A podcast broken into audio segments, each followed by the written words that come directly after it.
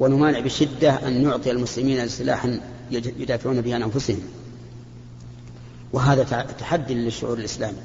لكن لماذا؟ لأن المسلمين مع الأسف عندهم من العصيان الكثير ما يوجب الخذلان نسأل الله العافية.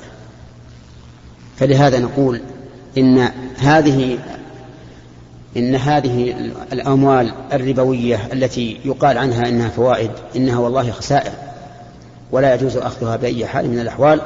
والإنسان بريء من إثمها فيما لو صرفت إلى الكنائس أو إلى سلاح يستعين به أعداء المسلمين على المسلمين. نقول أنتم أيها المسلمون إذا شئتم أن تأخذوا سلاحا على هؤلاء اتركوا الربا. أنشئوا بنوكا إسلامية تسير على نهج الله على كتاب الله وسنة رسوله صلى الله عليه وسلم وبذلك تسلمون. لكن لو فرض أن البنك أصر على أن تأخذ هذه الأموال الربوية كما يوجد في بعض البنوك.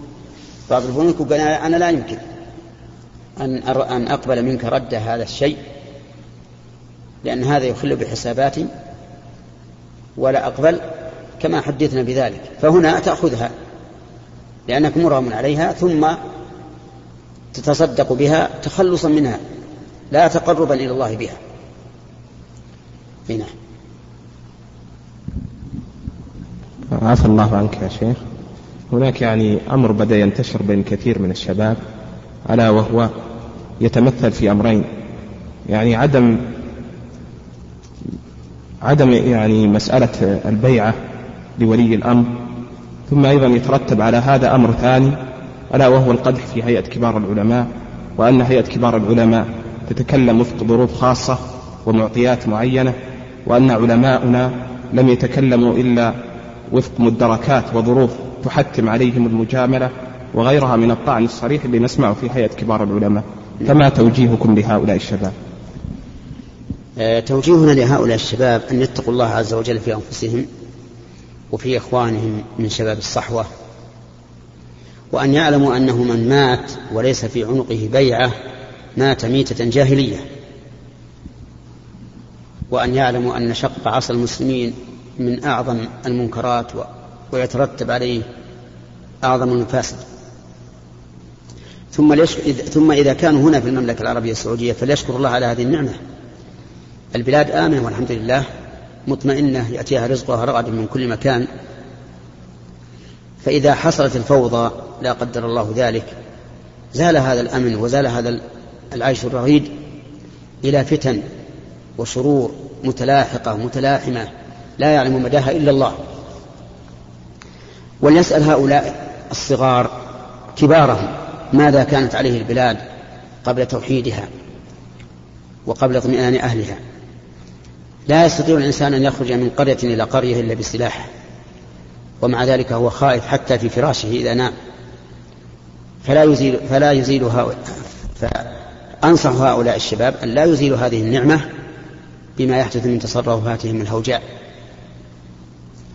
أما طعنهم في هيئة كبار العلماء فهو طعن مبني على عاصفة ولا أقول على عاطفة وإن شئت قلت على عاطفة لكنها عاصفة الواقع. نشأت من كلمات يسمعونها من بعض الناس تثيرهم وتهيجهم وكذلك يسمعونها من بعض بعضهم من بعض يثور بعضهم بسببها.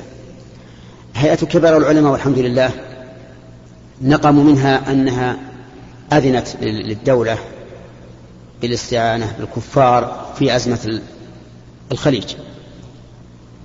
وتكلم بعض الناس وقال إن هذه الأزمة مفتعلة وأن المقصود بها احتلال البلاد من الكفار وما أشبه ذلك وبنوا خرائط ورسومات ووزعوها في أيدي الشباب. وتبين خطأ هذا الشيء. تبين خطأه تماما. وتبين والحمد لله ما حصل من درء الفتنة التي أرادها من أرادها من حكام العراق. وتبين أيضا بما عند العراق من الأسلحة العظيمة التي يتعجب الإنسان كيف اقتنى هذه هذه الأسلحة. تبين أن هناك إرادة سيئة والله أعلم بها. فصار الحمد لله الخير فيما وقع. نقموا من هيئة كبار العلماء البيان الأخير الذي صدر منهم بسبب تكوين لجنة لحقوق الإنسان أو للحقوق الشرعية أو لدفع الظلم أو ما أشبه ذلك. والواقع أن هيئة كبار العلماء لا تنكر أبدا إعانة المظلوم بل تؤيد إعانة المظلوم. وترى أن إعانة المظلوم أن إعانة المظلوم فرض كفاية. يجب على المسلمين أن يعينوه. وإذا لم يقم به من يكفي وجب على على من قدر. وهذا أمر مسلم به ولا إشكال فيه. لكن الهيئة تنكر كونه على هذا الوضع أو على هذه الصفة أي تكوين لجنة للدفاع عن الحقوق الشرعية تحت ظل حكومة شرعية. ومن المعلوم أن تكوين اللجان على هذا الوجه لا يكون تحت حكومة شرعية إلا بإذن هذه الحكومة. أرأيت مثلا أرأيت لو أن رجلا وجد قرية ليس فيها قاضي. فقال أنا أريد أن أكون قاضيا في هذا البلد لأن البلد ليس فيها قاضي والناس محتاجون إلى الحكم بينهم فسأكون قاضيا. هل يملك هذا؟ الجواب لا يملك. لا يملك أن ينصب نفسه قاضيا في هذا البلد تحت ظل حكومة شرعية إلا بإذن هذه الحكومة الشرعية. باتفاق العلماء وباتفاق المسلمين ثانيا لو أنه أتى إلى قرية ليس فيها هيئة قائمة للأمر بالمعروف والنهي عن المنكر. فقال أريد أن أكون هيئة تأمر بالمعروف وتنهى عن المنكر تحت ظل حكومة قائمة شرعية هل يمكن هذا؟ لا يمكن إلا بإذنها. تكون طائفة لحفظ الحقوق الشرعية أو الدفاع عن المظلوم على هذا الوجه بدون إذن الدولة. لا شك أنه غير شرعي. وأنه افتياة على على ولي الأمر. وأنه يؤدي إلى الفوضى. فإنه إذا كونت هذه اللجنة نفسها قامت أناس أو قام أناس من أهل البدع وقال نريد أن نكون لنا لجنة. قام أناس من الصحفيين من العلمانيين من غيرهم قال نريد أن نكون لجنة. ثم نقول ما هو الضابط للظلم؟ ما هو الضابط للظلم كل خصمين عند قاضي لا بد أن يكون أحدهما يدعي أنه إيش؟ أنه مظلوم. يعني هذا معناه كل مسألة قضية يحكم القاضي فيها بشيء ويقول المحكوم عليه أنا مظلوم. يلجأ إلى هذه اللجنة يحصل الفوضى والبلبلة بين الحكام والقضاة بين الحكام والقضاة وبين الناس. ثم إننا لا نأمن أن يقوم غدا النصارى وهم أقلية في بلادنا والحمد لله فيقول نحن لنا حق. لأن الحق الشرعي في نظر العالم غير الحق الشرعي في نظر هؤلاء الأخوة الذين كونوا اللجنة. لأن نظن أن هذه اللجنة ترى أن الحق الشرعي ما قام, ما قام على الشرع على الوحي الذي نزل على محمد عليه الصلاة والسلام. لكن العالم ما تفهم هذا. ترى أن الحق الشرعي ما حكم به نظاما أو شرعا إلهيا. حتى الأنظمة والقوانين عندهم شرعية. فيأتي مثل هذا النصراني ويقول أنا لي حق أن أقيم كنيسة. فيرفع الأمر إلى هذه اللجنة. هذه اللجنة الآن لا ترى هذا الحق وترى أنه لا يمكن إقامة الكنائس في بلاد المسلمين. لكن يأتي خلفها لجنة مبنية على هذه اللجنة. ولو على المدى الذي يكون بعيدا المنظار فتوافق وتقول نعم هذا حق شرعي. يأتي أهل البدع. يقول لنا حق. نعلن بدعنا كما أن أهل السنة لهم حق. أن يعلنوا سنتهم. نحن مسلمون وهم مسلمون. أي فرق بين أن نعلن بدعتنا وأن يعلن هؤلاء سنتهم؟ ثم إنهم عن الإخوة الذين نصبوا أنفسهم هذا المنصب كتب بعضهم عنوان تلفونه وهاتفه فمن يأمن أن يأتي أناس مغرضون يريدون القدح في هذه الأمة الأمة السعودية وكل ساعة يزهمون عليهم. أنا مظلوم في كذا وكذا في قضية مفتعلة من أجل أن تكثر الطلبات عند هؤلاء اللجنة في نصر المظلوم فيتكون عندهم آلاف المسائل المفترضة المفتعلة وليس هناك شيء. لكن من أجل التشويه الإعلامي العالمي أو الداخلي. ثم إن نقول ما الموجب لتكوين هذه اللجنة؟ وفي البلد محلات للمحاماة. مفتوحة بإذن الدولة طبعا. ألا يكتفى بهذه؟ إنك إذا سمعت تكوين هذه اللجنة ستقول ربع المملكة مظلوم. على الأقل. مع أن المملكة تقدر أظن باثنى عشر مليونا وأنا أقول اجعلوها ثمانية ملايين. نزل الثلث. ثمانية ملايين نسمة.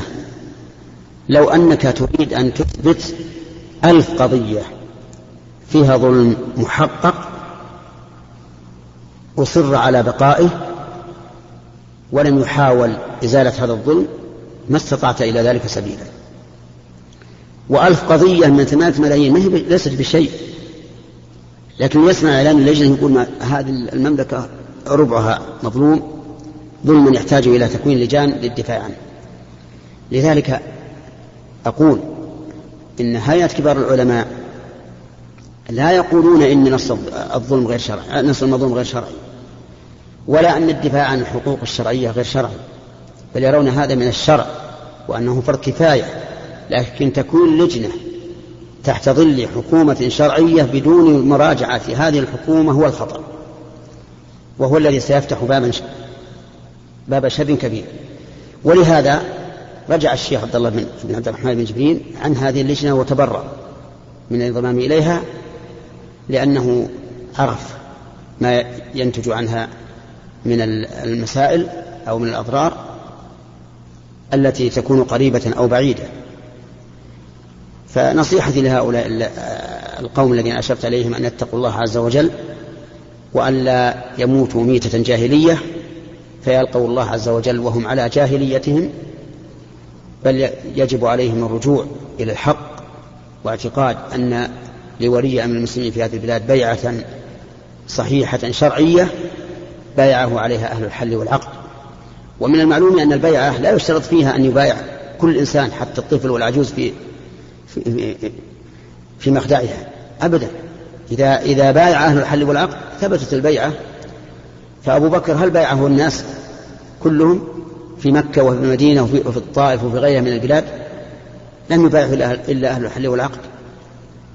وكذلك عثمان كانت البيعة في, أهل في أصحاب الشورى الستة.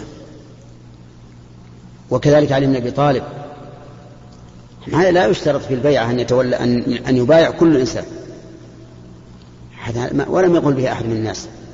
وأهل أهل الحل والعقد في هذه البلاد بايعوا لولي الأمر هنا في البلاد فثبتت بيعته شرعا ومن مات على على غير بيعته فإن ميتته ميتة جاهلية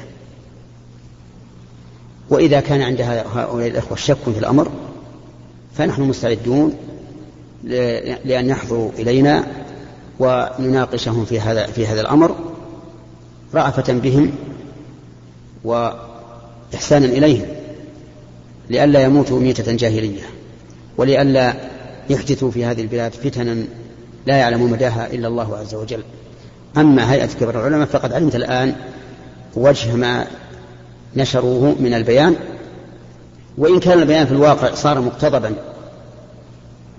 الواقع البيان المقتضب لأنهم لم يحبوا أن يطيلوا في الكلام وأخذوا بالزبدة فقط.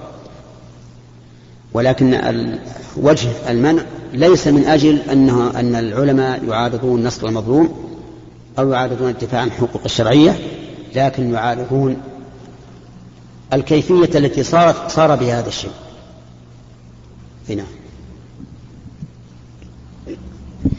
فضيلة الشيخ بالنظر إلى العالم الإسلامي اليوم نجد أن هناك كثير من الجماعات التي تدعو إلى الإسلام.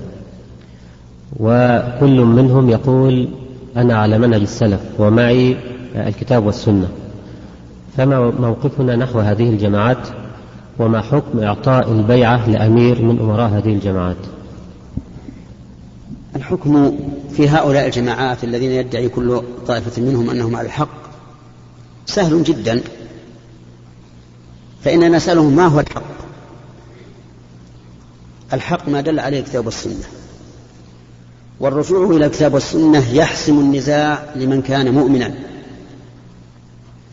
أما من اتبع هواه فلا ينفع فيه شيء. قال الله تعالى فإن تنازعتم في شيء فردوه إلى الله والرسول إن كنتم تؤمنون بالله واليوم الآخر ذلك خير وأحسن تأويلا. فنقول لهؤلاء الجماعات اجتمعوا ولينزع منكم كل, وا... كل واحد هواه الذي في نفسه. ولينوي النية الحسنة بأنه سيأخذ بما دل عليه القرآن والسنة مبنيا على التجرد من الهوى لا مبنيا على التقليد أو التعصب لأن فهم الإنسان القرآن والسنة على حسب ما عنده من العقيدة هذا لا يفيده شيئا لأنه سوف يرجع إلى عقيدته. ولهذا قال العلماء كلمة طيبة قالوا يجب على الإنسان أن يستدل ثم يبني لا أن يبني ثم يستدل لأن الدليل أصل والحكم فرع. فلا يمكن أن يقلب الوضع ويجعل الحكم الذي هو الفرع أصلا والأصل الذي هو الدليل فرعا. ثم إن الإنسان إذا اعتقد قبل أن يستدل ولم تكن عنده النية الحسنة. صار يلوي أعناق النصوص من الكتاب والسنة إلى ما يعتقده هو. وحصل بذلك البقاء على هواه ولم يتبع الهدى. فنقول لهؤلاء الطوائف التي تدعي كل واحدة منها أنها على الحق نقول تفضل. ائتوا بنية حسنة مجردة عن الهوى والتعصب وهذا كتاب الله وهذا سنة رسول, رسول الله صلى الله عليه وسلم. ولولا أن فيهما حل النزاع ما أحال الله عليهما. فإن الله لا يحيل على شيء إلا والمصلحة فيه. ردوه إلى الله والرسول. لكن البلاء الذي يحصل من عدم الاتفاق على الكتاب والسنة هو الشرط الذي في الآية. إن كنتم تؤمنون بالله واليوم الآخر. فإن بعض الناس قد يرجع الكتاب والسنة لكن لا, لا إيمانا ولكن على هوى على هوى وتعصب لا يتزحزح عنه. فهذا ليس فيه بأس. ليس فيه فائدة. ولكن على من من هم على الكتاب والسنة؟ أن يستعينوا بالله عز وجل على هذه الطوائف وسيتبين الحق من الباطل. بل قد قال الله عز وجل بل نقذف بالحق على الباطل فيدمغه فإذا هو زاهق ولكم الويل مما تصفون أما بالنسبة لإعطاء البيعة لرجل فهذا لا يجوز. لأن البيعة للولي العام على البلد. وإذا أردنا أن نقول كل إنسان له بيعة تفرقت الأمم. صار البلد الذي فيه مئة حي من الأحياء كم يكون فيه من إمام؟ مئة إمام مئة ولاية. هذا هو التفرق. فما دام في البلد حاكم شرعي فإنه لا يجوز إعطاء البيعة لأي واحد من الناس. أما إذا كان لا حاكم لا يحكم بما أنزل الله فإن هذا له أحوال. قد يكون هذا كفرا وقد يكون ظلما وقد يكون فسقا بحسب ما تقتضيه النصوص الشرعية. وعلينا إذا كان هذا الحاكم مصرا على كفر بواح عندنا فيه من الله برهان علينا أن نسعى بإزالته ما استطعنا. لكن ليس علينا أن نقوم في وجهه وليس معنا قوة لأن هذا تهور مخالف للشرع وللحكمة. ولهذا لم يؤمر النبي عليه الصلاة والسلام بالجهاد في مكة. لماذا؟ لأن ليس معه قوة يستطيع يستطيع بها أن يخرج هؤلاء من مكة أو يقتلهم فكون هؤلاء النفر القليل الذين الذين هم عزل من السلاح المقابل لسلاح الحكومة مثلا كونهم يقومون على الحكومة لا شك أن هذا تهور مخالف للحكمة. إذا رأيت كفرا بواحا عندك فيه من الله برهان فانتظر الشرط الخامس وهو القدرة. لأن النبي عليه الصلاة والسلام لم يأذن بالخروج على الأئمة إلا بالشروط هذه. أن تروا كفرا بواحا عندنا فيه من الله برهان. هذه أربعة شروط. الشرط الخامس اللي هو شرط الوجوب لأن الشروط الأول شروط الجواز الشرط الوجوب أن يكون لدينا قدرة على إزالة هذا الحاكم وحكومته. أما بلا قدرة فالإنسان يجب عليه أن ينتظر الفرج من الله عز وجل وأن لا ينابذ من يقضي عليه وعلى طائفته وعلى آخرين. الشروط الخمسة لعلك, لعلك فهمتها الآن. أن تروا يعني أنتم بأنفسكم تعلموا دون النقل لأنه قد ينقل الشيء على غير وجهه. كفرا لا فسقا. فالحاكم لا يجوز الخروج عليه ولو فسق بأكبر الفسوق ما عدا الكفر. يعني لو كان يزني يشرب الخمر يقتل بغير حق لا استحلالا ولكن ظلما فإنه لا يجوز أن نخرج عليه. كفرا بواحا بواحا صريحا يعني ما في التأويل. أما الكفر الذي فيه التأويل فقد يكون هذا الحاكم متأولا. عندنا فيه من الله برهان يعني عندنا دليل من الكتاب والسنة. دون الأقيسة التي قد تخطئ وتصيب. هذه أربعة شروط. الشرط الخامس لوجوب الخروج عليه القدرة. وهذا وهذا الشرط عن القدرة شرط في كل واجب. لقول الله تعالى لا يكلف الله نفسا إلا وسعها. ولقوله فاتقوا الله ما استطعتم. فهؤلاء الأخوة الذين يريدون أن يكونوا طوائف لكل طائفة أمير بناء على أن الحاكم عندهم ليس حاكما شرعيا في نظرهم نقول هذا لا يجوز لكم. تفتيت الأمة أن يكون لكل طائفة أمير هذا خطأ عظيم. وقد أمر الله نبيه صلى الله عليه وسلم بل أخبر الله نبيه أنه ليس من هؤلاء في شيء. لكن عليهم أن أن يستعدوا لإزالة هذا الحاكم الذي انطبقت على عليه شروط جواز الخروج عليه حتى يقومه الله ويعينهم على إزالته السلام. سمعنا التفريق بين من كان من كان أهله في جدة ومن كان أهله خارج جدة. يقول يجوز تأخير الإحرام حتى يصل إلى أهله إذا كان خالق من أهل جدة وهو كان مثلا ساكن في القصيم. ما أدري يعني وجه التفريق بين هذا وهذا مع النبي صلى الله عليه وسلم قال الأول؟ الأول أهله خارج جدة نعم. خارج المواقيت والثاني أهله داخل المواقيت. سمعنا التفريق أنه يقول يقولون يجوز آه، مثال الأول من أهله أين هم؟ مثل أهله في الرياض. زين أه أه والثاني أهله في جدة. أه هذا أهله في الرياض وأراد يذهب إلى جدة. نعم. نعم. والثاني أهله في جدة. وأراد نعم. أن يعتمر ولكن قال أو أراد الزيارة لأهله وفي هذه السفرة يريد أن يعتمر ينوي الاعتمار نعم. يعني وجه التفريق. يقولون يجوز تأخير الإحرام. التفريق بينهما ظاهر لأن الرجل الذي يذهب إلى أهله في جدة. ذاهب إلى أهله سواء اعتمر أم لم يعتمر. لكن يقول سأعتمر إذا بقيت أسبوعا أو شهرا أو ما أشبه ذلك. كما أن الرجل من أهل مكة لو أنه سافر من القصيم إلى مكة ذهب إلى أهله وهو يريد أن يحج هذا العام.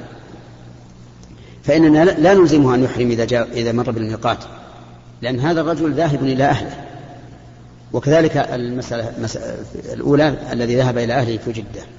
أما الذي من أهل الرياض فهو مسافر حتى في جدة هو مسافر غير مستوطن. فإذا ذهب إلى جدة لغرض لشغل زيارة أو تجارة أو غير أو وظيفة وهو يريد أن يعتمر في هذا السفر. هذا السفر جامع بين أمرين. فإن نقول لا تجاوز الميقات حتى تحرم. لأنك أنت مسافر حتى وأنت في جدة. أما ذاك فهو مستقر في وطنه إذا وصل إلى جدة أو إذا وصل إلى مكة. الوالدين أو يعني سكنوا سكنوا. حتى لو فرض أن أهله في جدة ساكنين أمه وأبوه لكن هو في الرياض ساكن. هو متزوج في الرياض مثلا. متزوج في الرياض وساكن في الرياض. ساكن في الرياض.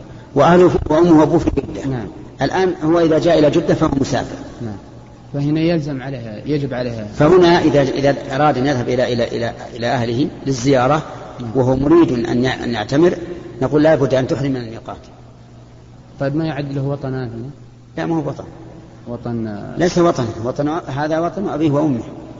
ولهذا لو كان في رمضان فله أن يفطر. وانتهى الوقت لأنه أذن ونعتذر عن الأخوة الذين لم يصلهم الدور ونقول اجمعوا إن شاء الله الأسبوع القادم وربما يحدث أيضا مسائل ثانية. فهل أنتم موافقون؟ أي نعم. الله يحييكم. لكن أنتم إن شاء الله انتفعتم بما سمعتم من الأجوبة وليس بعد الأذان جلوس.